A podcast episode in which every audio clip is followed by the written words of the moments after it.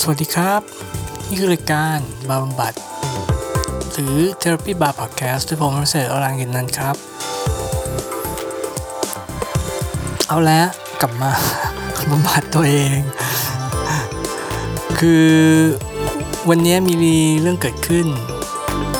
แต่ว่าเอ้ยเดี๋ยวนะ จะต้องจะต้องเราจะต้องเล่า background ก่อน ซึ่งโอ้โห background นี้ก็เป็นอันหนึงที่แบบอยู่ในมหากราบการปิดบริษัทเลยเนี่ย ก็คืออ่าเล่าเดี๋ยวนี้เดี๋ยวนี้พวกละครที่เป็นตอนตอนเนี่ยเขาจะเริ่มด้วย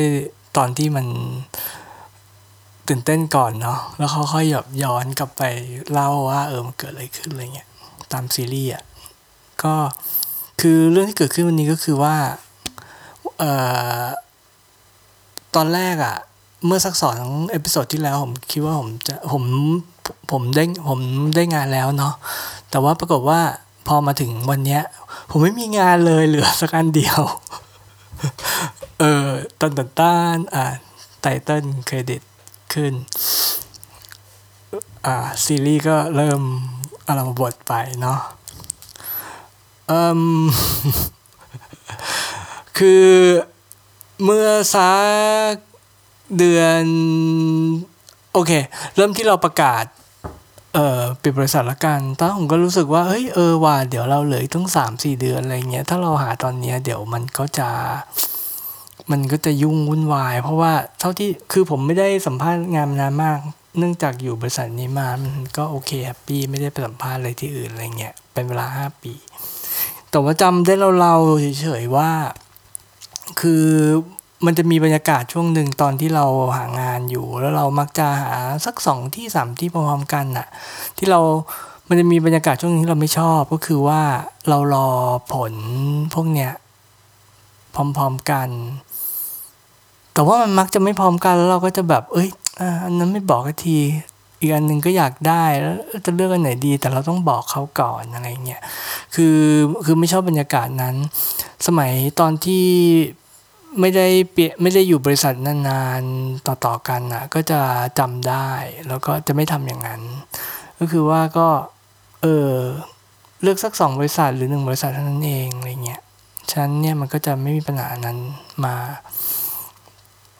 ตอนนี้พอตอนที่เออบริษัทประกาศปิดก็เลยเฮ้ยเออว่ะงั้นเราอย่าทำงั้นเลยเนี่ยเป็นความรู้สึกที่จำได้ก็เลย เดี๋ยวรอไปให้มันจะ จะจบก่อน แล้วค่อยเริ่มหางานสักประมาณกุมภาอะไรเงี้ยอืมก็เลย ให้ให้เวลาตัวเองสักแบบสองเดือนสัมภาษณ์อะไรเงี้ยเผื่อที่ไหนช้าอะไรอย่างงี้เนาะแล้วตอนเนี้ยปรากฏว่าพอตอนที่ เอ่อกำลังพอพอเดือนกุมภามาถึงจริง ๆอะ ก็เลย อ่าเริ่มหางาน แต่ตอนเนี้ยมันไม่เหมือนตอนเมื่อก่อนก็คือว่า มันมีทางอาชีพให้เลือกสองทางละ ด้วยอายุด้วยประสบการณ์ที่ทำมา ปกติเนี่ยมันก็จะแบบว่าเป็น เออฟังก์ชันเดียวเลยสิบปีผ่านมาคือโปรแกรมเมอร์เนาะก็คือเราก็หางานแต่โปรแกรมเมอร์อะไรเงี้ยแต่ว่าคราวนี้มันก็จะมีทั้งโปรแกรมเมอร์แล้วก็มีงานทางด้าน management ละ อะ management รวมกับพวกแบบอาจารย์ process อะไรอย่างงี้ก็แล้วกันเออ มันก็เลยแบบว่า แล้วมันค่อนข้างต่าง คือเวลาลองนึกดูดิ ถ้าสมมติเราจะสมัครกับเอ่อ recruiter อย่างเงี้ย headhunter ปกติผมจะพูดกับ headhunter เนาะ headhunter เขาก็จะบอกว่า เออ จะจะสมัครแนวไหนล่ะ หรือว่าเขาบอก อะ ส่งส่ง CV มาสิ อะไรเงี้ย แต่คือในใจเราอะเราคิดว่า เออ อยากตอนนั้นนะ อยากลองทั้งสองทาง แต่ว่าเราต้องเลือกทางไหนทางหนึ่งกับแต่ละรีคูเตอร์เพราะว่าเขาก็จะงงว่า อ้าว เธอจะเอาอะไรกันแน่ระหว่าง เธอจะไปสายเทคนิคหรือว่าเธอจะไปสายสาย manage team อะไรเงี้ย ก็เลย เอ่อ ก็เลยตัดสินใจว่า หนเนี้ยต้องมีหนเนี้ยต้องมีเวอร์ชั่นของเรซูเม่เยอะที่สุด ก็คือว่าแต่ละตำแหน่งเนี่ยก็มีเป็นเป็น เป็นแบบของมันไปเลยเนาะคือคือคราวเนี้ยเละมากบอกตรง คือมีทั้ง developer เฉยมีทั้งทีม lead เพราะตัวเองเคยทำ team lead แล้วนี่ใช่ไหมแล้วบางที recruiter เข้ามา approach อะไรเงี้ยเขาก็เออเป็น lead ฉะนั้นเนี่ยเราก็ต้องแบบว่าทำเอ่อเรซูเม่ให้มันเป็นให้มันตรงกับที่เขากำลังหา แล้วนอกจากนั้นก็ยังมีเออเป็นแนวแบบ product owner เพราะเราครั้งนี้เราก็ทำ product owner อีก แล้วก็เป็นแนวแบบ agile coaching อะไรเงี้ยซึ่งซึ่งอันเนี้ยไม่ได้ไม่ได้เรียนหรือว่าทำมาโดยตรงซะทีเดียว แต่ว่าตอนช่วงที่ทำนะก็สนใจ ก็มีน้องคนหนึ่งที่ทำ product owner ด้วยกันเลยเขาอยู่ในวงการอยู่แล้วฉะนั้นก็เราก็รู้สึกว่าเราสนใจ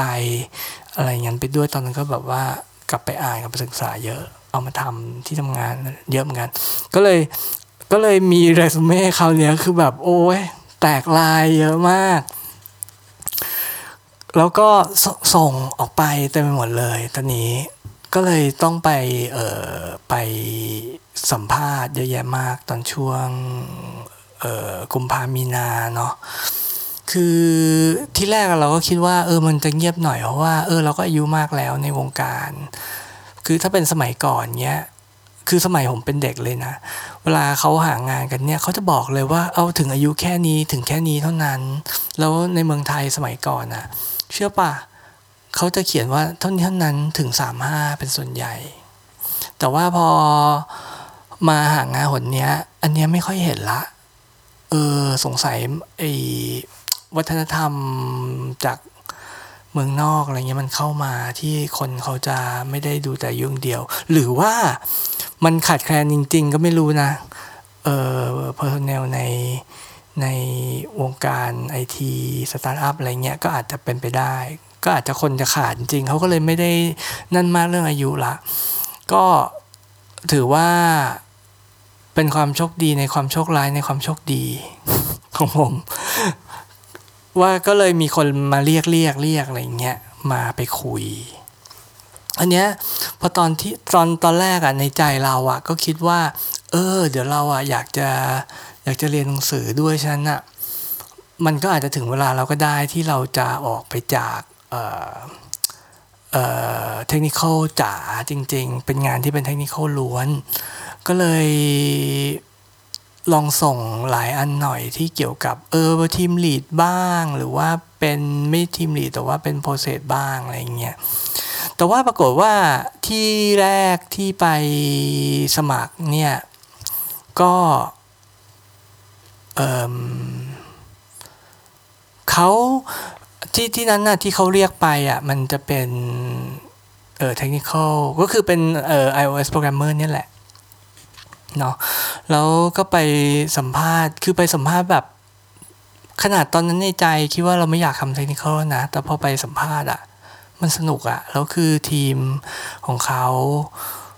ที่มาเทสเราด้วยอะเขาก็มารุมเราห้าคนอะไรเงี้ย ก็ถามถามถามแล้วเราก็เอออธิบายอธิบายบายไปอะไรเงี้ยมันแบบ เออเรารู้สึกว่าถ้าทำงานที่เนี่ย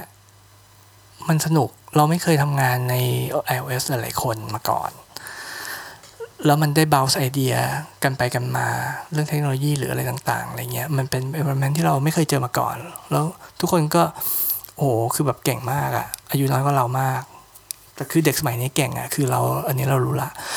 เออก็ก็เลยรู้สึกว่าเฮ้ยเออมันก็เป็นถ้าเราได้ทำงานที่แบบนี้ก็ดีเนาะมันเป็น environment ที่ค่อน stimulating มาก ๆ ก็อาจจะสนุกก็ได้ ก็คือเฮ้ยโอ้โหพอไปเสร็จเราอยากได้แต่ปรากฏว่าพอเขามา offer อะเขาเขา offer offer มามันไม่ได้ที่เรา expect เขาไม่สู้ราคาเราเลย คือแบบลดไปสามสิบเปอร์เซ็นต์อะไรเงี้ย แต่เขาอยากให้มา แต่คือเราแบบ เออ มันเป็นค่อนข้างตอน early in the process เนาะของการหาของการหางาน คือมันยังเป็นช่วงเริ่มต้นเราก็เลยคิดว่า เอ้ย เดี๋ยวเราหาอย่างอื่นได้อะไรเงี้ย เราก็เลยบอกเขาว่า เออ ชอบทีมมากเลยแต่ว่า แต่ว่าเรื่อง conversation เราคงไม่เราคงไม่รับ อืมเขาก็เขาก็เลยเข้าใจแล้วเขาก็เงียบเงียบเงียบ เงียบไป แต่คือตอนนั้นน่ะมันเหมือนกับเราก็เราก็จุดประกายว่าเออจริง หรือว่าจะไม่จริงวะ ช่วงนี้นี่มันเหมือนกับคนอายุเรานี่เขาก็ยังยอมรับอยู่ถ้าเราทำได้นี่ว่าแล้วถ้าสมมติว่าแบบ environment มันดีอะไรเงี้ยเราก็ยังอยากทเราก็ยังเออยังอาจจะสนุกกับโปรแกรมมิ่งได้ ถ้าทีมมันเอากับเราอะไรเงี้ยก็เลยก็เลยอะโอเคพอถึงตอนนั้นก็เลยแบบว่าไม่ปิดกั้นอันนี้แล้วกัน แล้วก็เลยส่งเออ ส่งเพิ่มอันที่เป็นเอ่อ coding แต่ว่าปรากฏว่าพบว่าการหางานคราวนี้มันต่างไปจากเมื่อ 5 ปีที่แล้วเออแม้แต่ในวงวงการ iOS เองก็ตาม คือเดี๋ยวนี้มันจะมีพวกแบบ มันจะมี test มาแล้วมันไม่เหมือนสมัยที่ผมทำ J2EE นะ ซึ่งสมัยก่อนเนี้ยก็คือเป็นคนออกข้อสอบกันเองอะไรเงี้ย คนในทีมแล้วก็มา test กันเอง แต่คราวนี้คือหลาย ๆ บริษัทที่ไปมาเขา test เป็นเรื่องเป็นราวมาก อย่างเช่นว่าเออให้ให้ assignment มาเลย แล้วก็ให้เราทำภายในเวลาที่จำกัดเท่านี้แล้วถ้าผ่านก็ถึงจะมาคุยกัน ซึ่งก็เข้าใจได้เพราะว่าช่วงเมื่อสักห้าปีก่อนเนี้ย iOS มันค่อนข้างใหม่ในไทยแลนด์ แล้วมันก็คนก็ยังไม่รู้ว่า จะ test ยังไงคนเอางี้คนบริษัทส่วนใหญ่ยังไม่ได้ทำ iOS เยอะขนาดที่มีประสบการณ์ว่าเออควรจะ test เรื่องอะไร แต่หนเนี้ยมันชัดเจนแล้วสำหรับหลาย ๆ บริษัทจริง ๆ คือพอบริษัทที่ 2 ที่เขาส่งมา test เนี่ยคือเรารู้เลยว่า อ๋อเขารับงาน custom มาแล้วเขาเจองาน อย่างเงี้ยมา แล้วพอเขารับคนเขาเจอปัญหาเรื่องเอ้ยคนทำแบบ practical problem อะไรเงี้ยที่เจอในงานจริง ๆ เวลาทำงาน custom job อะทำไม่ได้ เขาก็เลยส่งเอ่อพอใน test เนี่ยมาคือมันจะเป็นปัญหาแต่พวกอย่างนี้เลยอะคือเรารู้เลยว่า อ๋อเนี่ยมันคือสิ่งที่เขาเจอทุกวัน แล้วถ้าใครมาทำงานที่เนี่ยก็จะเจอเรื่องพวกนี้ เขาก็อยากจะรู้ว่าคนที่จะเข้ามาทำอะทำได้ ก็ที่ที่สองเนี่ยพอผมส่งไป คือมันมันมันก็ทำได้นะ แต่ว่าคือเรารู้เลยเหมือนกันว่าเอออันนี้มันเป็นงานค่อนข้าง en en อาจจะเป็น entry level หน่อยหนึ่งแล้วเออเขาก็ไม่ติดต่อกลับมาอีกเลย เพราะเรารู้ว่าเรทเรามันก็ไม่ไม่ไม่ไม่ใช่ entry level ไง อันนี้ก็เลยก็ไม่ได้ไม่ได้รู้สึก fail อะไรที่เขาเงียบไปเลยหลังจากที่เราส่งไป อันนั้นก็เป็นอันที่สอง แล้วเสร็จแล้วก็มีบริษัทหนึ่งมาต่อมาติดติดกันเลยจำได้เลยว่าเป็นวันที่รับ test สอง test พร้อมกัน แล้วบริษัทอีกบริษัทหนึ่งอะเขาก็ test เป็นเขาก็ส่ง test มาเหมือนกัน ซึ่งเป็นแนวคล้ายกันก็คือเป็นสิ่งที่เออเขาต้องการจะดู เขาต้องการเขาให้เราทำโปรเจกต์จริงเป็น assignment ผมจะเรียกบริษัทนี้ว่าบริษัทสีเขียวแล้วกันนะ เพราะเพราะแบรนดิ้งของเขาว่าเป็นสีเขียว แล้วก็ก็ค่อนข้างดังหลายคนใช้แอปนี้อยู่ก็เขาก็ส่งมา แล้วเขาก็เออเขาก็ให้เวลาทีนึงเหมือนกันอะไรเงี้ยอ่าคราวนี้ถึงถึง assignment อันนี้จะเป็นเออทำโปรเจกต์ iOS เหมือนกับบริษัทที่แล้วเนาะแต่ว่าก็ค่อนข้างต่างแล้วมันดูออกว่า มันไม่ใช่เป็น practical problem ที่ที่เหมือนกับบริษัทที่ตะเกียที่เล่าให้ฟังอะเขาเทสเราคราวนี้มันจะไม่ใช่เป็นงาน entry level เป็นงานเขาโจทย์เนี่ยมันก็จะเป็นแนวที่แบบว่าอะโยนมาให้แล้วเขาก็บอกเลยว่า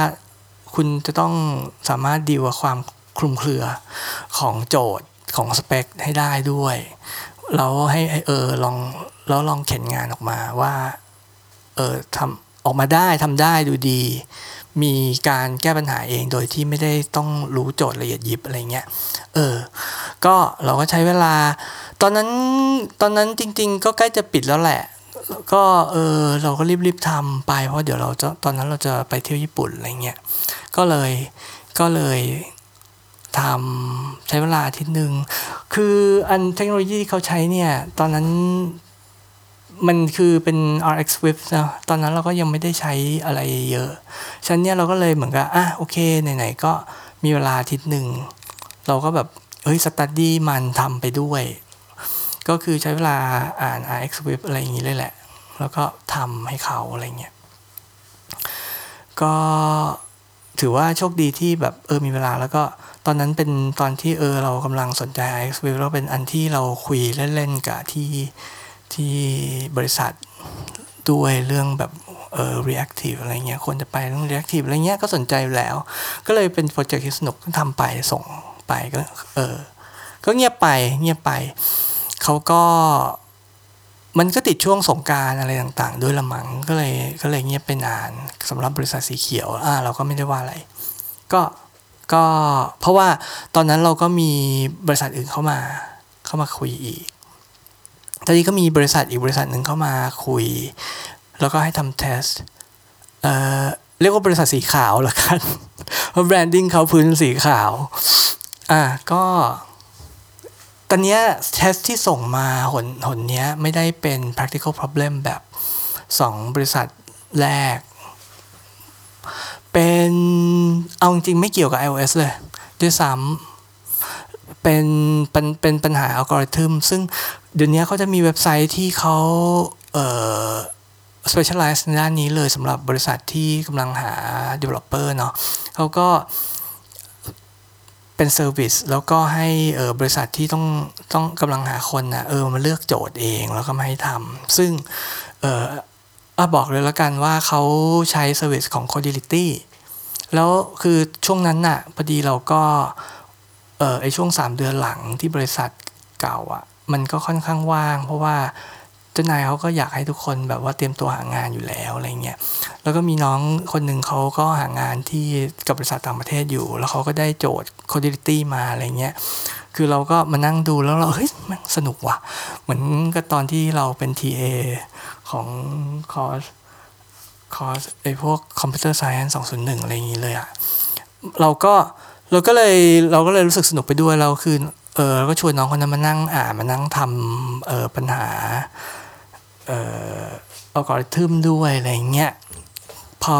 บริษัทสีขาวเขาส่ง test จาก Codility มาอะไรเงี้ยเราก็รู้สึก อ้าว เข้าทางจ้ากำลังกำลังเล่นสนุกกับมันอยู่พอดี เราก็เลยแบบว่าทำทำทำทำทำไป แล้วก็ส่งไป อืม แล้วพอส่งไปก็เขาก็โทรกลับมาบอกว่าอะผ่านครับ ก็คุยคุยรอบต่อไปเนาะอะไรเงี้ยปรากฏว่ากว่าจะคุยรอบต่อไปเนี่ยมันไอติดไอสงการเนี่ยแหละ มันก็เลย มันก็เลยยืดยืดยาวออกมาอีก ทั้งที่จริง ๆ แล้วเราทำบริษัททำเทสของบริษัทสีขาวเนี่ยเสร็จก่อนสีเขียวอีกนะ เพราะว่ามันไม่ได้เป็นอะไรที่เราต้องอ่านอ่านใหม่เหมือนกับเรื่องเหมือนกับเทคโนโลยีที่เรายังไม่เคยใช้ มันก็เป็นเรื่องเดิมๆอะไอเรื่องอัลกอริทึมซอสไปซอสมาต่างๆอะไรเงี้ย ก็เขาเขาก็บอกว่าเอองั้นเดี๋ยวเขาสัมภาษณ์อีกทีก็ประมาณหลังสงการเอ้ยหลังเรากลับมาจากญี่ปุ่นเลยละกัน เราก็เออโอเค ก็ไม่ได้อะไร แต่เราก็รู้สึกว่าเออเราก็มีอันนี้ในพ็อกเก็ตอีกอันหนึ่งแต่ทีนี้ไม่พอ ตอนนั้นแบบว่าส่งส่งเทคนิคเยอะมากอะ่ะ ด้วยความที่บริษัทแรกเนี่ยมันจุดประกาย เราก็เลยส่งไปอีกที่หนึ่ง เรียกบริษัทสีแดงแล้วกันเพราะแบรนดิ้งก็สีแดง เออคันนี้เขาคันนี้เราไปที่เนี่ยเขาไม่ได้เขาไม่มีเทสอะไรเลยอะแล้วเอออันเนี้ยอันที่เราส่งไปก็ไม่ก็อย่างที่บอกมันไม่มันไม่ใช่เป็นเออโปรแกรมเมอร์ซะทีเดียวคันนี้มันจะเป็นเหมือนกับ leading low หน่อยนึงอะไรเงี้ยเออเขาก็ เขาคุยเขาคุยโอเค แล้วเขาก็ให้คุยกับทีมด้วยทีมค่อนข้างจูเนียร์นะ ที่เนี่ยเออเราก็รู้สึกว่าก็โอเค ถ้าถ้าเราจะโค้ชหรือจะอะไรด้วยก็จะได้แบบว่าใช้อะไรที่เราอ่านอ่านศึกษามาตอนที่เราทำ Product Owner ด้วยก็น่าจะดีเออแล้วเขาก็บอกว่าด้วยความคนมันน้อยเงี้ยเราก็ต้องโค้ดด้วยซึ่งเราก็ไม่ได้ว่าอะไร เราก็รู้สึกว่าเออตอนช่วงนี้เราก็รู้สึกเออมีไฟกลับมาอีกทีหนึ่งเรื่องโค้ดก็เลย เออ คุยแล้วโอเค แล้วด้วยความที่เขาไม่มี test ไม่มีอะไรแล้วเขาเราเหมือนกับเขาอยู่ในช่วงที่เขาต้องการเร่งด่วนเงี้ยเขาก็ขอสัมภาษณ์ process อะไรไปค่อนข้างไวรอบที่สองรอบที่สามอะไรเงี้ยก็มาไวเราก็รู้สึกว่าโอเคกับเขาในระดับหนึ่งเขาก็เลยส่ง offer มาในที่สุด ซึ่งเขา offer มาเป็นที่แรกเลย แต่ว่าด้วยความที่บริษัทสีแดงเนี่ย เขาเป็นองค์กรใหญ่แล้ว HR เขาแบบดีลคนทีหนึ่งเยอะมากเนาะมีโอเปอเรชันแบบเป็นพันคนอะไรเงี้ย ฉันเนี่ยเขาก็เลยแบบมีวันที่ต้องเซ็นสัญญา เฉพาะวันอังคารเท่านั้นอะไรเงี้ยทำให้เราอะสามารถเออถ่วงเวลาไปได้ก่อนที่เราจะรู้ผลจากบริษัทสีเขียวกับสีขาว ซึ่งมันยังซึ่งมันยังไม่ยังไม่แน่ชัดยังไม่รู้ว่าเราได้หรือไม่ได้ ก็ เราก็เลยบอกเขาว่าเอองั้นเดี๋ยวเรามาเซ็นตอนหลังสงกรานต์ไปนู่นเลยแล้วกันอะไรเงี้ยซึ่งเขาก็โอเคบริษัทสีแดงเขาก็เออรอเขาก็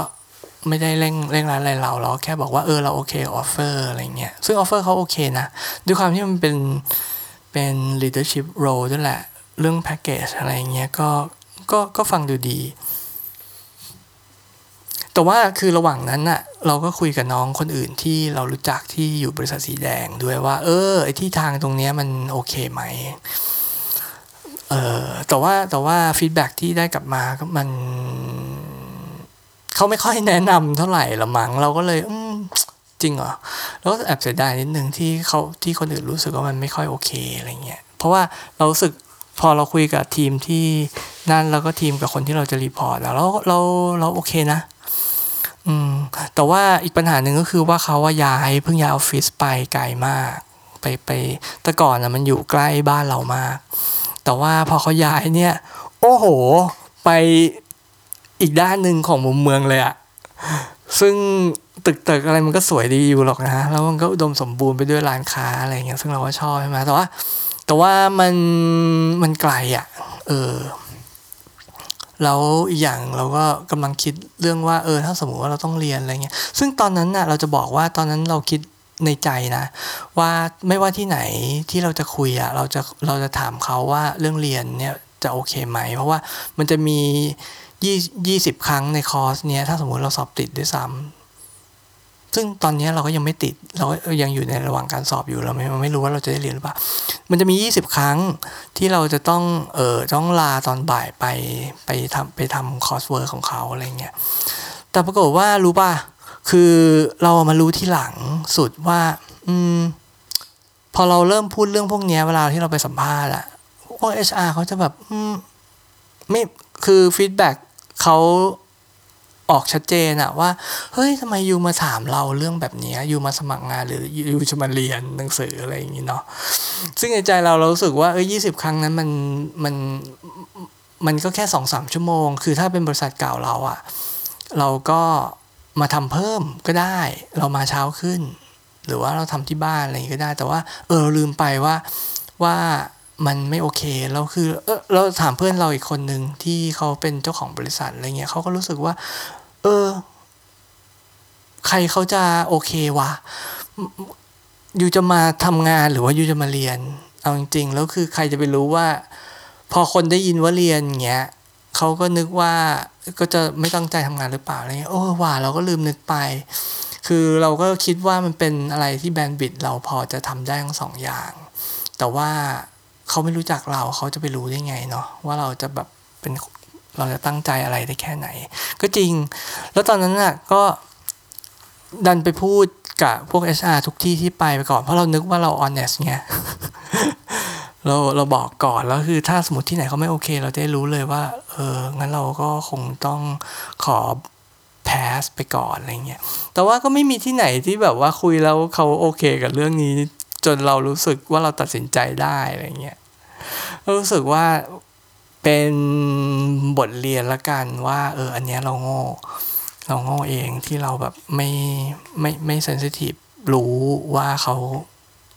ในมุมมองของเขาว่ามันเป็นอะไรที่แบบอะไรวะ เออ ก็ ก็สำหรับบริษัทสีแดงเนี่ยเราก็เลยรู้สึกว่า พอเขาย้ายไปไกลอะ่ะ แล้ว ถ้าสมมติว่าตอนที่เราต้องทำเกิดได้เข้าเรียน แล้วได้ทำ coursework เนี่ยมันก็ไกล มันก็อาจจะเป็นอะไรที่เราต้องออกเช้าขึ้น ซึ่งมันก็ยิ่งแย่เข้าไปใหญ่ เออทำให้ใจหนึ่งก็อยากไปนะ อยากไปทำแต่ใจหนึ่งก็ไม่มันมีปัญหาเรื่องนี้เราก็เลย แล้วก็เรื่องที่คนที่รู้จักที่นั่นเขาไม่ค่อยแนะนำตรงนั้นเท่าไหร่ พอถึงวันที่ต้องไปทรายจริงๆอะ่ะแล้วบริษัทสีขาวกับบริษัทสีเขียว ก็ยังอยู่ใน process อยู่ คือได้รับการสัมภาษณ์เพิ่ม แต่ว่าก็แค่คุยแต่ว่ายังไม่ finalize เนี่ย เราก็เลยต้องบอกบริษัทสีแดงไปว่า เออ คงไปไม่ได้แล้วแหละ อะไรเงี้ย เออ ซึ่งเขาก็ ซึ่งตอนนั้นก็เราบอกเนิ่นๆหน่อย เขาก็โอเค ก็จากกันได้ดีไปกับ HR เขาซึ่ง HR เขาแบบมีหลายคนมากน่าจะเป็นกองทัพเพราะทุกครั้งที่เราโทรไปเนี่ยเป็นคนละคนกันหมดเลย ไม่ไม่ได้เป็นแบบว่าคนหนึ่งคีปเคสเรามาจนจบ คือมันพอมันเปลี่ยนไปเยอะขนาดเนี้ยเขาก็ไม่ได้เหมือนกับจิตเขาไม่ได้อินเวสไปไปกับเราไงพอเราปฏิเสธก่อนล่วงหน้าอะไรต่าง ๆเนี้ยเขาก็เลยเออไม่อะไรมากเขาแค่ เขาก็แค่ถามฟีดแบ็กอะไรไปตาม process เขาเฉยๆ ซึ่งมันก็เป็นอะไรที่ ที่มันก็คงมันก็จากกันด้วยอย่างง่ายแล้วกัน ไม่ได้บอกว่าจากกันด้วยดี จากกันอย่างง่ายๆแล้วกัน ตอนเนี้ยก็เลยระหว่างนั้นก็ไปสัมภาษณ์อีกสองสามบริษัทอะไรเงี้ย แต่ว่าเขาเงียบไปก็เราก็ไม่ไม่ได้ พอเขาเงียบไปด้วยอะไรเงี้ยเราก็รู้สึกว่ามันไม่ได้จิตเราก็ไม่ได้ไปอินเวสกับตรงนั้นด้วยมัง้งก็เลยไม่ได้ไปติดตามผลอะไร เออพอมันนึกดูแล้วเฮ้ยทำไมเราไม่ไปติดตามหน่อยวะอืม แต่ว่าก็ เออ อาจจะเป็นเพราะว่าไอ้บริษัทขาวกับบริษัทเขียวเนี่ย มันเขาก็เออหลายคนเขาก็รู้สึกว่ามันดีมันน่าไปทำแล้ว มันก็มีชื่อเสียงอะไรพอสมควรเราก็เลย แล้วแถมเราทำ test ไปเนี่ยเราก็อ่านหนังสือเราก็อะไรไป เรารู้สึก invest ไปกับมันเราก็เลยอยากจะรู้ผล แต่ว่าพอเราปฏิเสธสีแดงไปอะคราวนี้เวลามันใกล้มันกระชั้นชิดเข้ามาแหละ ปรากฏว่าบริษัทสีขาวเขามา offer แต่ว่าบริษัทสีเขียว เขาขอคุยเพิ่มอีก แล้วเราก็เลยต้องเออโอเค เราเซ็นไปกับบริษัทสีขาวก่อนละกัน เพราะว่าอีกตั้งนานกว่าจะเริ่ม อีกต้องแบบเป็นอาทิตย์กว่าจะเริ่มเราก็เลยเออเซ็นกับเขาไปก่อนอะไรเงี้ยเพื่อที่จะรอคุยกับสีเขียวคราวนี้พอสีเขียวเขาคุยรอบสามมาเขาก็บอกว่าเฮ้ยเออ ดูด้วยอายุนามอะไรต่างๆ ประสบการณ์อะไรเงี้ยทำ leadership role ของเขาไหมอะไรเงี้ยตอนนั้นเราก็รู้สึก ทีแรกอะตอนที่เราคุยกับเออสีเขียวนะ เรา เราไม่ได้กะว่าเราจะไปทำอันนั้นน่ะมันเป็นมันเป็นแค่มันมันเป็นแค่ซีเนีย iOS เอ่อ developer เฉยแล้วเรารู้ว่าเออด้วยเรารู้จักบริษัท แล้วเราใช้ product เขา เรารู้สึกว่ามันน่าจะ ไม่ฟิตกับแบนด์วิดของเรา ถ้าเราเกิดได้เรียนขึ้นมา ตอนนั้นเราก็เลยไม่ค่อยอินเท่าไหร่ เพราะว่าเพราะอย่าลืมนะว่าถ้าเป็นโคเดอร์ถ้าเป็นโปรแกรมเมอร์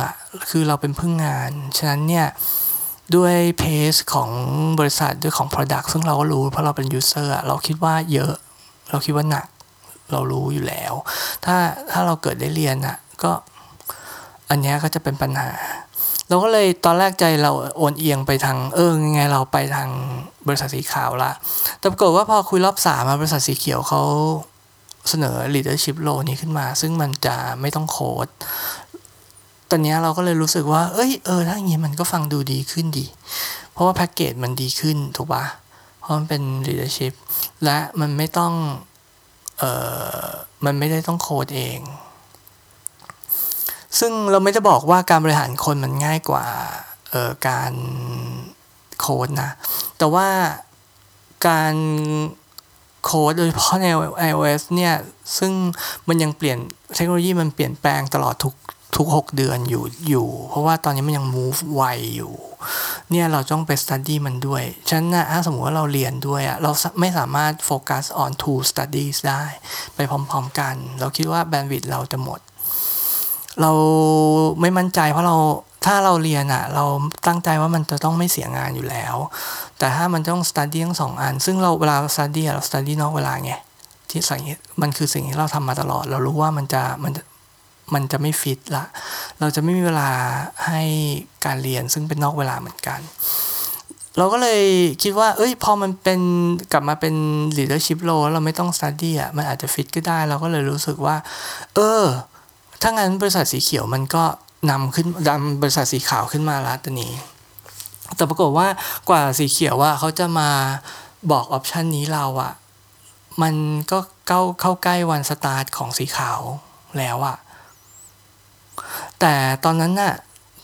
ด้วยความที่เรามีประสบการณ์ว่าเราเคยทำ product owner ใช่ปะแล้วตอนที่เรากระโดดเข้าไปทำอะ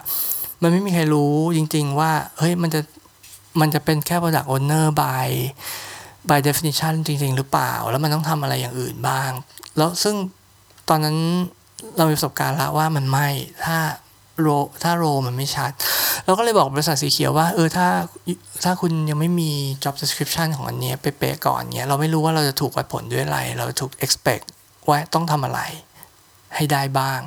ฉันเนี่ยให้เขาไปคิดมาก่อน เขาก็เลย อ่าโอเค เห็นด้วย ก็ไปคิดมา ซึ่ง ปรากฏว่าเขาใช้นึกตอนแรกนึกว่าเขาจะไปคิดมาใช้เวลาแบบวันเดียวเพราะเขาก็เร่งรัดให้เราตัดสินใจวันนั้นคุยวันจันทร์เขาบอกว่า เอ้ย ตัดสินใจภายวันพุธได้ไหมเราบอกวันศุกร์เขาบอกนานไปแล้วบอกว่า เอ้ยหรอ แต่ว่าอยู่ต้องคิด job description นะเขาบอกอ่าโอเค ปรากฏว่าพอวันศุกร์เขาก็ยังไม่มี job description นั้นอยู่ดี วันจันทร์เขาก็ยังไม่มี description นั้น ซึ่งคันนี้โอ้โหมันเนี่ยมันเป็น exactly the scenario ที่เราเกลียดตอนสมัยที่เราสมัครงานตอนเด็กๆเนาะก็คือว่าเนี่ยทามมิ่งมันจะต้องเป๊ะมากว่าเราต้องตอบอันไหน แล้วเราก็เตะถงไปเตะถงมาระหว่างสองอันเนี้ย เพื่อที่ให้อีกอันหนึ่งอะชัดเจนกับเรา แต่ว่าคราวนี้ปรากฏว่าเขาเราให้เวลาเขาไปคิดดูดีว่าเขาจะให้เราทำอะไรใช่ป่ะปรากฏว่าเขาคงคิดดีมากมั้งเออเขาก็เลยใช้เวลานานมาก แล้วปรากฏว่า อีกสองวันอีกสองอีกสองสาวันเนี่ยมันก็จะถึงวัน start date ของเอ่อสีขาวละซึ่งบริษัทสีขาวเนี่ยเขาเป็นบริษัทเล็ก แล้วฉะนั้นเนี่ย HR เขาก็เวลาเขาดีกับใครเนี่ยเขาค่อนข้าง invest ไปกับนั่นเลยกับคนที่มาจะมาเริ่มฉะนั้นเนี่ยเขาโทรมาตามเราตลอดเวลาเรื่องแบบเออเราต้องเตรียมอะไรบ้าง เขาต้องเตรียมอะไรให้เราบ้างอะไรต่างๆ แต่ว่า เราไม่สามารถที่เราจะบอกเขาว่าเออเราต้องการนี้นี่นี่ได้เนาะเพราะว่าเดี๋ยวเรากลัวว่าในที่สุดแล้วเราไม่เลือกเขาอะไรเงี้ยเออ เราก็เลยบอกทีนี้ทีนี้ทำให้เขาอะทำให้เรารู้ว่า HR ของบริษัทสีขาวเนี่ยเขาก็เซนส์ได้เหมือนกันว่า เออ มันเริ่มมี difficulty กับเราละก่อนวัน start date เนี่ย มันมันเริ่มเสี่ยงละ ทำให้เขาก็พอเขาโทรมาบางทีเราไม่รับหรือแล้วพอเรารับหรือเราโทรกลับไปอะไรเงี้ยเขาเขาก็เริ่มอารมณ์ไม่ค่อยดีเนาะซึ่งเราเข้าใจได้ เพราะว่ามันเกิดจากการกระทำของเราเอง แล้วเดี๋ยวนะหัวเราะเนี่ยคือเป็นหัวเราะอย่างรู้สึกผิดนะไม่หัวเราะสัดใจ หัวเราะอย่างรู้สึกผิด เพราะเราไม่ชอบทำให้ใครรู้สึกแบบนี้เหมือนกัน ตอนเนี้ยก็เลยพอในที่สุดเนี่ยเรามันพอมันจะมาถึงคันนี้ก็คืออาทิตย์นี้ละ เราจะต้องไปสตาร์ทกับบริษัทสีขาวแล้วอะเราก็เลยคิดว่า เอองั้นเราบอกเขาไปเลยแล้วกัน ว่าเราไม่เราคงไม่ไปไปจอยแล้วอะอซึ่งหลังซึ่งเนี่ยมันเป็นตอนที่เราหลังจากเราบอกเขาไปแล้วว่าเราต้องการคอมพิวเตอร์อะไร เราต้องการเครื่องมืออะไรบ้างอะไรลองนี้เนาะเขาไปคงไปสั่งไปซื้อมาละ ซึ่ง ซึ่งถ้าเขาสั่งมา เออจริงมันยังไม่น่ามาถึงนะเขาน่าจะแคนเซิลได้ เออ แต่ว่านั้นไม่เกี่ยว เราไปเราไปบอกให้เขาสั่งเอ่อคอมให้เราละซึ่งก็แน่นอนว่าเราทำ iOS มันเป็น macbook มันก็แพงอะไรเงี้ยแล้วเรามาบอกเขาเนี่ยว่าเราไม่ไป เขาก็เลย เออเขาก็เลยต้อง เขาเลยว่าเราหน่อย ซึ่งเราโอเค เราเรายอมรับผิด ก็วันนั้นเราก็ไม่สบายใจแหละ ที่เราเออ แต่ว่าเราเราก็ต้องบอกเขาอะ่ะเพราะมันก็อีกไม่กี่วันมันก็จะสตาร์ทเดทละ อย่างน้อยเขาไม่ใช่แบบว่ามารู้วันวันนั้นแล้วเราไม่มาอะไรอย่างนี้เนาะเราก็เลยเราแต่ตอนนั้นเราก็นึกในใจเหมือนกันนะว่าเอ้ยแต่สีเขียวว่าก็ยังไม่ชัดเจนเลยนะ แล้วยูจะปล่อย แล้วยูปล่อยตรงนี้ไปเนี่ย ก็ you ก็ไม่มี safety นะ แต่ว่าเราก็ต้องทำงานนะ เพราะว่าเราเพราะว่ามันมี pressure มันมี มีความอื่นๆอยู่ในใจเรื่องกับ HR สีขาว เราก็เลยอะโอเค ยอมบอกเขาไปว่าเราไม่ไปแล้วเราก็อย่างน้อยเราก็สบายใจไปว่าเขารู้แล้ว แล้วเราก็ไม่ต้องไปพะวงหนีโทรศัพท์เขาอีกตื่นมาทุกวันกลัวว่าเบอร์นี้จะโทรมาอะไรเงี้ยเออแล้วเราก็เลยไปตามคือในระหว่างนั้นเราก็ตามสีเขียวเรื่อยๆแหละ แต่ก็ตามอย่างมีมารยาทนะคือสองวันครั้งอะไรเงี้ย แต่ว่าสีเขียวเขาก็บอกว่าเออเขาคันนี้เหมือนเขาพอเขาไปนั่งคิดแล้วเขาประชุม แล้วเขาก็ต้องไปถามนายที่ต่างประเทศแล้วคือเหมือนเขาเริ่มคิดละเอียดเรื่อยๆอะเออตำแหน่งที่เขาเสนอเรามันไม่ได้อะไรขนาดนั้นเลยเงี้ยปรากฏว่า วันนี้ในที่สุดเขาก็ประกาศผลออกมา ซึ่งพลิกล็อกมากเราไม่นึกอย่างกับเกมโทรเราไม่ได้เราไม่นึกว่า เออมันจะออกมาอีรูปนี้ก็คือว่า เขา cancel hiring นี้ไปเลย ซึ่งไม่ใช่แต่อันที่เป็น dev manager นะตำแหน่งแรกที่เราได้อะก็คือเป็น senior iOS dev อะเขาก็ cancel เหมือนกัน ก็กลายว่าเราไม่มีงานรออยู่เลยตอนนี้ ก็คือก็ก็คือค้างไปเลยเคว้งคว้างตอนนี้อยู่ในอากาศ ไปเลยไม่มีไม่มีไม่เหลืองานเลยแล้วเพราะเราแคนเซิลคนอื่นจนเขา งานจนหายไปหมด แล้วเราไม่มีเซฟตี้แล้วพอบริษัทสุดท้ายที่ซึ่งเรานึกว่าอย่างน้อยก็จะมี iOS Dev ก็ไม่มี เราก็เลยปังหายหายไปหมดเลย เออซึ่งเออ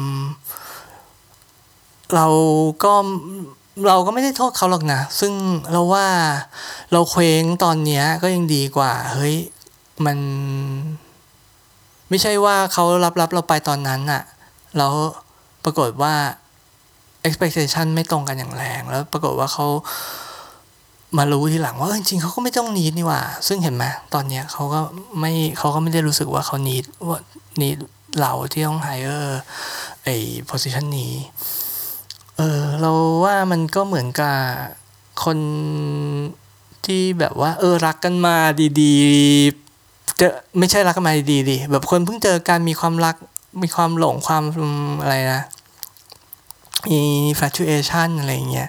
ช่วงแรกแล้วก็แบบว่าเอออยู่ๆมาเลิกกันเลย เพราะว่าเออเออจริงมันไม่ใช่นะอะไรเงี้ยแต่แรกซึ่งมันก็ดีมันตัดปัญหาอะไรไปหลายๆอย่างเราก็เลยรู้สึกว่าอย่างน้อยมันก็ดีตรงนั้น แล้วก็ แต่ว่า ที่ที่ต้องมาอัด episode เนี้ยอย่างเร่งด่วนเนี้ยมันเพราะมันเป็นการบำบัดจิตตัวเองอะคือเราก็รู้สึกเหมือนกันว่า เออเรา เอ้ยการว่าเรากลับมานับหนึ่งใหม่กับการหางานครั้งนี้อะไรเงี้ยอะครั้งนี้จะเข้าจะเข้าโหมดบาบำบัดจริงๆละไอ้เมื่อกี้นี้เป็นแบ็กกราวด์ซึ่งยาวมาก อันนี้จะเป็นจะเป็นโหมดบำบัดจริงๆละ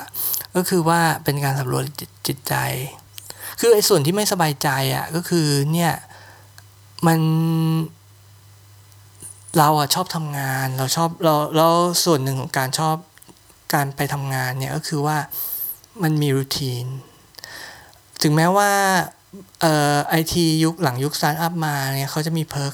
แบบว่า flexible hour สำหรับ developer blah blah blah อะไรเงี้ย คือเราไม่ค่อยสนใจเพราะเราชอบ routine เราชอบเราชอบเอ้ยตื่นเวลานี้มาเวลานี้ ตรงๆฉันเนี่ยเออเราไม่ได้เราไม่ได้สนใจอยู่แล้วว่าเออมาสายได้อะไรเงี้ยเรามาเวลาเดิม กับเวลาเดิม หรือว่าอะไรอย่างนี้ตลอด คือเราชอบเราชอบรูทีนตรงนั้น เพราะว่าในชีวิตทางด้านอื่นเราอะ่ะมันจะได้แบบว่าผัดผลได้ไง เออการทำเพลงการอะไรเราจะได้เออคิดเยอะไปหน่อย บางวันนอนดึกไปหน่อยอะไรเงี้ย แต่อย่างน้อยเรารู้ว่ามันจะมีตรงหนึ่งของเราอะที่มัน stable ก็คือตรงที่เออหาเลี้ยงชีพอะไรอย่างงี้เนาะอันนั้นเราชอบ พอมันไม่มีพอนะวันเนี้ยมันไม่มีมันคิดว่ามีมาหลายเดือนแล้วมันก็อะปังไม่มีอย่างเงี้ยเราก็รู้สึกเคว้งนะ ไอ้ตรงที่แย่สุดสำหรับเราถ้าใครจะสงสารเราอะก็คือตรงนี้เฉยๆว่าเออไอ้ตรงทรงส่วนหนึ่งที่เรารู้สึกว่าเราควรจะมีคือความ stable เพื่อที่เราให้เพื่อให้อีกอีกด้านหนึ่งชีวิตเราด้าน creative life ของเราอะซึ่งมันไม่ได้เงินอะให้มันผัดผลได้อะมันก็เลยไอชีวิตตรงที่เราชอบตรงเนี้ยส่วนเนี้ยมันก็เลยไม่มี safety net ละ เออ มันก็ทำให้เราทำให้เรารู้สึกไม่ดี ซึ่งเป็นเหตุหลักที่เราจะต้องที่ทำให้เราต้องมาเออพูดเอ่อ episode นี้แบบ emergency rescue ตัวเองเนาะแต่ว่าทางด้านอื่นทางด้านอะไรเงี้ย คือเราว่าถ้าเราเดี๋ยวเราตั้งใจหาดีๆ อะไรเงี้ย มันก็น่าจะน่าจะได้อะเพราะว่าไอการข้อดีของการถูก layoff โดยบริษัทที่เราทำมาด้วยมานานอะ อันหนึ่งก็คือว่ามันทำให้เรามีทุนในการที่เราจะค่อยๆหาอยู่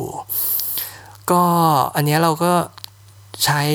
เงินไปหมดไปเดือนหนึ่งเดือนครึ่งละ เราก็ยังเราเราเราก็ยังอยู่ได้ อยู่นะ อีกสองสาเดือนเนาะเพราะตามกฎหมายคนอยู่มาปีก็ได้เท่านั้นเท่านี้เดือน เออใครๆก็น่าจะรู้ ฉันเนี่ยเราก็ยังมีเวลาหาอยู่ เราไม่จำเป็นต้องแพนิคแค่ว่ามันพอมันไม่มีไอ routine เนี้ยเราเดี๋ยวลอง set up routine อะไรบางอย่างสำหรับตัวเราเอง เพื่อให้เราไม่ panic ไปเอง ถึงแม้ว่าเราไม่มีงานทำเราก็สามารถเอ่อทำ routine อะไรบางอย่างเราได้ไงซึ่งซึ่งมันควรจะเป็นอะไรที่ productive และเกี่ยวพันกับสิ่งที่จะ หาเลี้ยงชีพเราแล้วก็จ่ายค่าเช่ากับค่าอะไรต่างๆ ให้เราในชีวิตจริงได้อะไรเงี้ยก็ควรจะเป็นกิจกรรมพวกนั้น ก็ ก็พอคิดได้อย่างนี้แล้วมันก็รู้สึกโอเคขึ้นในระดับหนึ่งเพราะเราก็เตรียมพร้อมกับสิ่งที่เราจะเจอ อืม แต่เนี่ยถ้าพูดถึงเรื่องเรียนอะ ก็เดี๋ยวพอเราหางานอีกครั้งหนึ่งเนี่ย เราตอนนี้เรามีบทเรียนละ เราไม่ต้องไปบอก เราไม่จำเป็นต้องเรสเรื่องนี้ขึ้นมากับ HR เพรามันไม่มันไม่มีประโยชน์ ก็ถ้าถึงเวลาจริงๆอะเราก็คงจะ work out อะไรสักอย่างกับโปรแกรมที่เราเรียนเนาะว่าจะทำได้ครบทุกครั้งที่รีควายไหม 20 ครั้ง หรือทำได้กี่ครั้งแล้วโอเคยังผ่านอยู่อะไรก็ว่าไป อันอันอันนี้เราคงจะไม่จะไม่ จะไม่ไปพูดก่อนกับ HR ละคนหน้า แต่ว่าอีกอย่างหนึ่งที่เรารู้สึกขึ้นมา จากการที่ถูกดรอปกลางคัน ถูกทิ้งกลางอากาศวันนี้ก็คือว่าถึงแม้ว่าเราผิดหวังนะ ว่าเออ plan plan เราอะไรดีๆ มาตลอดแล้วเดี๋ยวมันจะเกิดขึ้นอะไรเงี้ยเราเคว้งอะเรากลับ อีกด้านหนึ่งอะมันมีความโล่งใจ เพราะว่ามันเหมือนใจอะมันนึกขึ้นมาได้ ว่าว่าตอนแรกที่เราเซตเอาเพื่อเราจะหางานต่อไปอะเราคิดว่าเราจะลดไอ้เรื่องการเป็นcoder การเป็นโปรแกรมเมอร์เป็นหลัก คือเรายังทำได้ โอเคนะ ไอไอเรื่องไอ code programming อะไรเงี้ยอาจจะเป็นเพราะว่าเออเราก็ชอบคณิตศาสตร์อะไรการแก้โจทย์อะไรเงี้ยมันเราก็ทำทุกวันอยู่แล้ว ในเรื่องต่างๆ แต่ว่าแต่ว่าใครทำงานอะไรให้มันแบบเออรู้สึกสนุกไปกับมันอะไรเงี้ยมันก็ควรจะมีมียังมีแพชชั่นกับมันทุกวันใช่ไหม เรารู้สึกว่า passion ของเราอะมัน move ไปเรื่องเกี่ยวกับคนเกี่ยวกับเรื่องเอ่อการแก้ปัญหาเกี่ยวกับคนอะไรเงี้ยตั้งแต่ตอนทำ product owner มั้งทำให้ทางด้าน technical ทางด้าน programming อะถึงแม้ว่าจะทำได้แต่ว่ารู้สึกว่าความสนใจมัน move ไปด้านนั้น แล้วก็แน่นอนเรื่องเรียนเรามันก็เกี่ยวกับเรื่องเรื่องนี้เนะเรื่องคนเรื่องอะไรเงี้ยเออเราก็รู้สึกว่า เออจริงๆละ ถ้าหางานหนเนี้ยเราควรจะหาอันที่มันไปในทางด้านนี้มากกว่า ทางด้านโปรแกรมมิ่งแม้ว่าทางด้านโปรแกรมมิ่งเนี่ย เอาจริงๆอะเราว่าหาหางานง่ายกว่าเอ่ออีกอีกไออีกด้านหนึ่งมาก ด้านคนด้านบริหารด้านอะไรมากเลยอะเพราะว่า เพราะว่าวงการมันยังต้องการคนมาโค้ดเยอะมาก ๆ อืม แล้วก็จ่ายดีด้วย แต่ว่า อืม เรารู้สึกว่า เออ คราวนี้เราควรจะตั้งใจอีกไล่เวลาตัวเองอีกสักเดือนหนึ่งสองเดือน เหมือนคราวที่แล้วแหละ หางาน แต่ว่าเราควรจะเน้นไปทางทางทางด้านนี้หน่อย ถ้าสมมติว่ามันไม่ work อะก็ค่อยกลับมาทางทาง coding หาที่ที่เขายัง เออ ยังมีคนจะโค้ดก็ก็ยังทัน อันนั้นก็เป็นการทำงานเพื่อหาเลี้ยงชีพ ซึ่งคงจะไม่มีใครว่าเรา ว่าเราเลือกงานที่เราไม่มี passion เนาะตับใดให้เออ functionality อะไรอย่างงี้ เรายัง fulfill อะไรอย่างเงี้ยอืม ก็พอคิดได้ชัดชัดเจนอย่างนี้แล้วอะเราก็รู้สึกว่า เรารู้สึกดีขึ้นเหมือนกันจากการถูก drop กลางอากาศวันในวันนี้ ซึ่งเราว่ามันเราเราเราเราพอทำใจได้ว่าไอว่าเวลาสิ่งต่างๆ มันมันระเบิดใส่หน้าเราเพราะเราแพลนมันเยอะไปหน่อยอะไรเงี้ยเราทำใจได้ในระดับหนึ่งว่าในชีวิตมันต้องเกิดแบบนี้แหละแต่ว่าไอความตอนแรกที่มาพูดเรื่อง EP พูดเรื่องนี้ใน EP เนี้ย เป็นเพราะว่ามันมีสิ่งที่รบกวนจิตใจในระดับอันล่างซึ่งทีแรกมันยังไม่ชัดเจน แต่ว่าตะกี้เนี้ยพูดพูดไปอะเรารู้แล้วว่าอ๋อมันเป็นเพราะเราเหมือนกับเราแพนิคส่วนหนึ่งว่าเราถูกตอบอีกส่วนหนึ่งก็คือ เรื่องที่ว่าเราต้องการ something stable ให้เป็นอยู่ใน structure ของชีวิตประจำวันเราเนี่ยมันไม่มี ตะกี้พอคิดได้แล้วอะว่าเอองั้นเดี๋ยวเราก็เซตเองให้มันมีประโยชน์สำหรับอาชีพที่จะหาเลี้ยงชีพอะจนกว่าจะหางานได้อะเฮ้ยมันก็น่าจะมันน่าจะโอเคในระดับหนึ่งนะ เพราะว่าเออตอนเลย์ออฟเขาก็ให้เงินเรามาหาหางาน ก็เราเราเต้นทำไมวะเออก็น่าจะโอเควะตอนนี้ก็รู้สึกสบายใจขึ้นก็ รู้สึกว่า emergency episode นี้ก็น่าจะช่วยทำให้นอนหลับสบายขึ้นในระดับหนึ่ง ซึ่งถ้าเมื่อกี้เนี่ยไม่พูดเนี่ยเราจิตเรามันก็อาจจะคิดวนวนวนวนวนไปเรื่อยถึงความผิดหวังหรือว่าอะไรต่างๆ แล้วมันอาจจะแบบลามไปจนถึงแบบว่าทำให้ เอ้ย เราไม่ดีพอหรืออะไรอย่างเงี้ย ซึ่งไอความคิดแบบ เอ้ย เราไม่ดีพอเนี่ยเป็นอะไรที่น่ากลัวมากเว้ย มันทำให้แบบ มโนไปในสิ่งที่น่ากลัวหลายอย่างจากประสบการณ์เรานะ โดยจากประสบการณ์ส่วนตัวเราแบบไม่แนะนำเลย คือตอนหลังอะเราตั้งเป็นออโต้ไว้เลยอะว่าพอกำลังจะคิดว่าเฮ้ยเราไม่ดีตรงไหนหรือเปล่าอะไรเงี้ยให้แบบให้ไปทำอย่างอื่นหรือให้ไปคิดในเรื่องอื่นอะไรที่เรารู้จริง ๆ เป็นแฟกต์ดีกว่า ถ้าไม่เช่นนั้นแล้วเนี่ยเราจะเริ่มดำดิ่งไปในทางที่มืดมากๆ แน่ๆ ก็ถือว่าเออ episode นี้ก็ประสบความสำเร็จอีกครั้งในการประมวลผล ก็น่าจะหลับดีขึ้นละ ก็โอเค ขอบคุณมากครับทุกคนสำหรับการรับฟังถ้าใครอดทนฟังมันถึงเออขั้นนี้ ก็เป็นตอนหนึ่งที่แอบดราม่าหวังว่าอย่างน้อย อะไรไม่ได้อะไรเลย ก็ได้รับความ entertain จากเรื่องราวที่ผมเล่าให้ฟังก็แล้วกัน โอเคครับ ก็เอาไว้พบกันใหม่ตอนหน้าก็อย่าลืมกดกระดิ่ง subscribe นะครับ เพื่อจะไม่พลาดตอนต่อไป หรือว่าสมมติฟังใน Spotify เนาะก็กดหัวใจติดตามพอดแคสต์นี้ไว้ โอเค พบกันใหม่ตอนหน้าครับลาไปก่อน สวัสดีครับ